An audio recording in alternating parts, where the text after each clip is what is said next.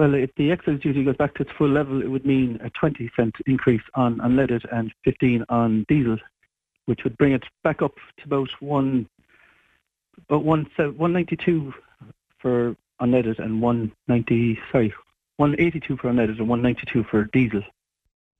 Mm, I don't like the sound of that, and I'd say a lot of our listeners don't either. It's kind of in, not too far off where the prices were when all of these increases in the in the cost of living began, really, in relation to diesel and petrol. Then that's true. All it would take is one small price increase, and it would be hitting the two euro again for a litre of fuel.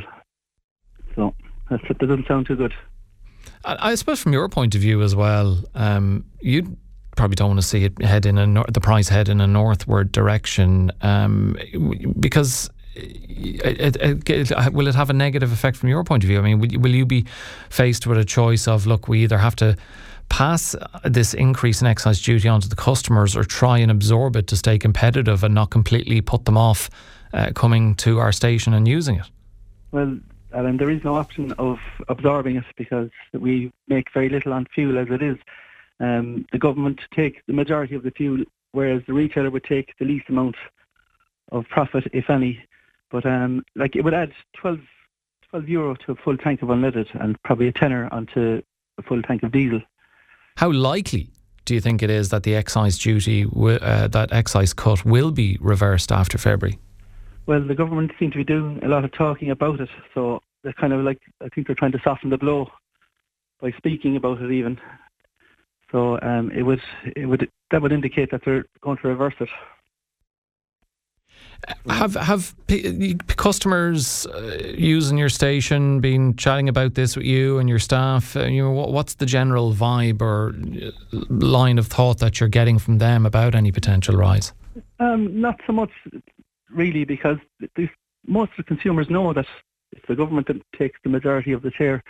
But um, it's going to affect their disposable income, and that's where we, we we're going to be hit because we're a convenience shop as well, and we have a, hot food deli and all that, and that's all going to be affected because people aren't, go, aren't going to have the money to spend on the extras.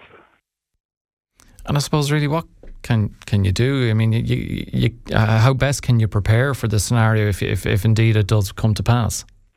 Well, we just have to weather it. Hopefully, that's the that's the situation. But like we've tried trying to run promotions and everything. But again, there's a knock-on effect of goods and services when the prices of everything goes up because suppliers have to pass on, pass it on as well. So the price of goods and services it will follow on. It will definitely go up again in the near future. Where the prices are at now, Kieran, uh, you know, I use diesel myself. I've seen it kind of vary from maybe 169 to 174 in places. Uh, obviously, unleaded cheaper than that. Uh, is business fairly okay? Is it good? Are customers kind of uh, accustomed to those that, that kind of price range at the moment?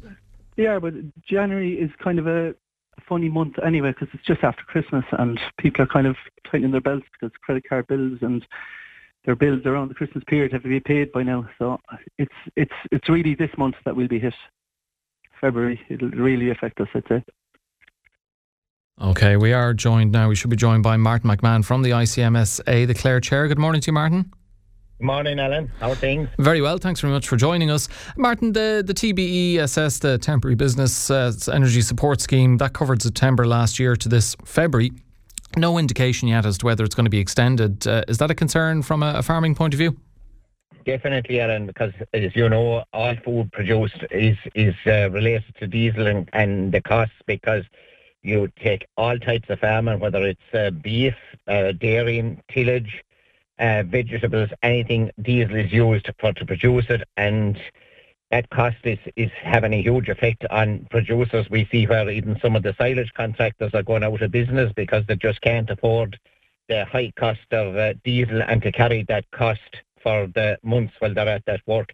Uh, some of them are actually going out of business and said that they can't do it any longer. So it's going to have a huge effect it's going to have a huge effect for the consumer because if the price of diesel goes up, the price of food has to go up in line. So it will definitely have a huge effect. So I think they definitely need to make sure to continue on with that for this for this year anyway, because otherwise cost of food and the consumer is going to have huge costs, and farmers are no longer able to bear the huge costs.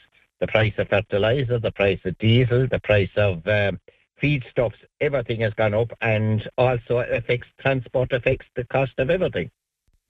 It does not. That if there, if that cut in excise duty on petrol and diesel is reversed, Martin, from what you're saying, it sounds like really, really bad news for farmers. Really. Oh, news. definitely, definitely, and not alone is it bad news for farmers, but it's also bad news for consumers as well, and for the housewife and everybody because their costs are going to are going to go up as well, and um, it's going to have a huge knock-on effect. And as you know, uh, Europe have seemed to have forgot about the consumer because CAP was introduced to keep down the price of food. And the CAP, the, the, the amount of money that they're putting into CAP uh, has, has been cut and that has a huge knock-on effect. And and uh, since the CAP was cut, the, all the input costs have gone up. So the price of food is definitely going to get very, very, very expensive.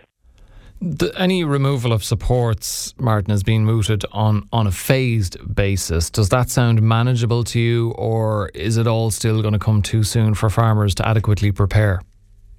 It's coming too soon for farmers to be prepared because if they, unless the price of the input costs come down, the price of oil, the price of, of fertilizer, and the price of uh, feed, all that has to come back down before they revert this because the costs have gone so high. Like farmers were struggling all through last year, and they said maybe they might be able to manage one year of the high cost, but they said they definitely can't manage two years. So if that was to change now, it would have a huge effect. I think that farmers actually need to be subsidised more in order to keep down the, the high costs, such as fertilizer. Fertilizer is, is, is gone to be an awful price, and unless that comes back or is subsidised, the, co- the cost of food is going to have to rise a lot more. The cost of what we are producing is definitely going to have to get dearer.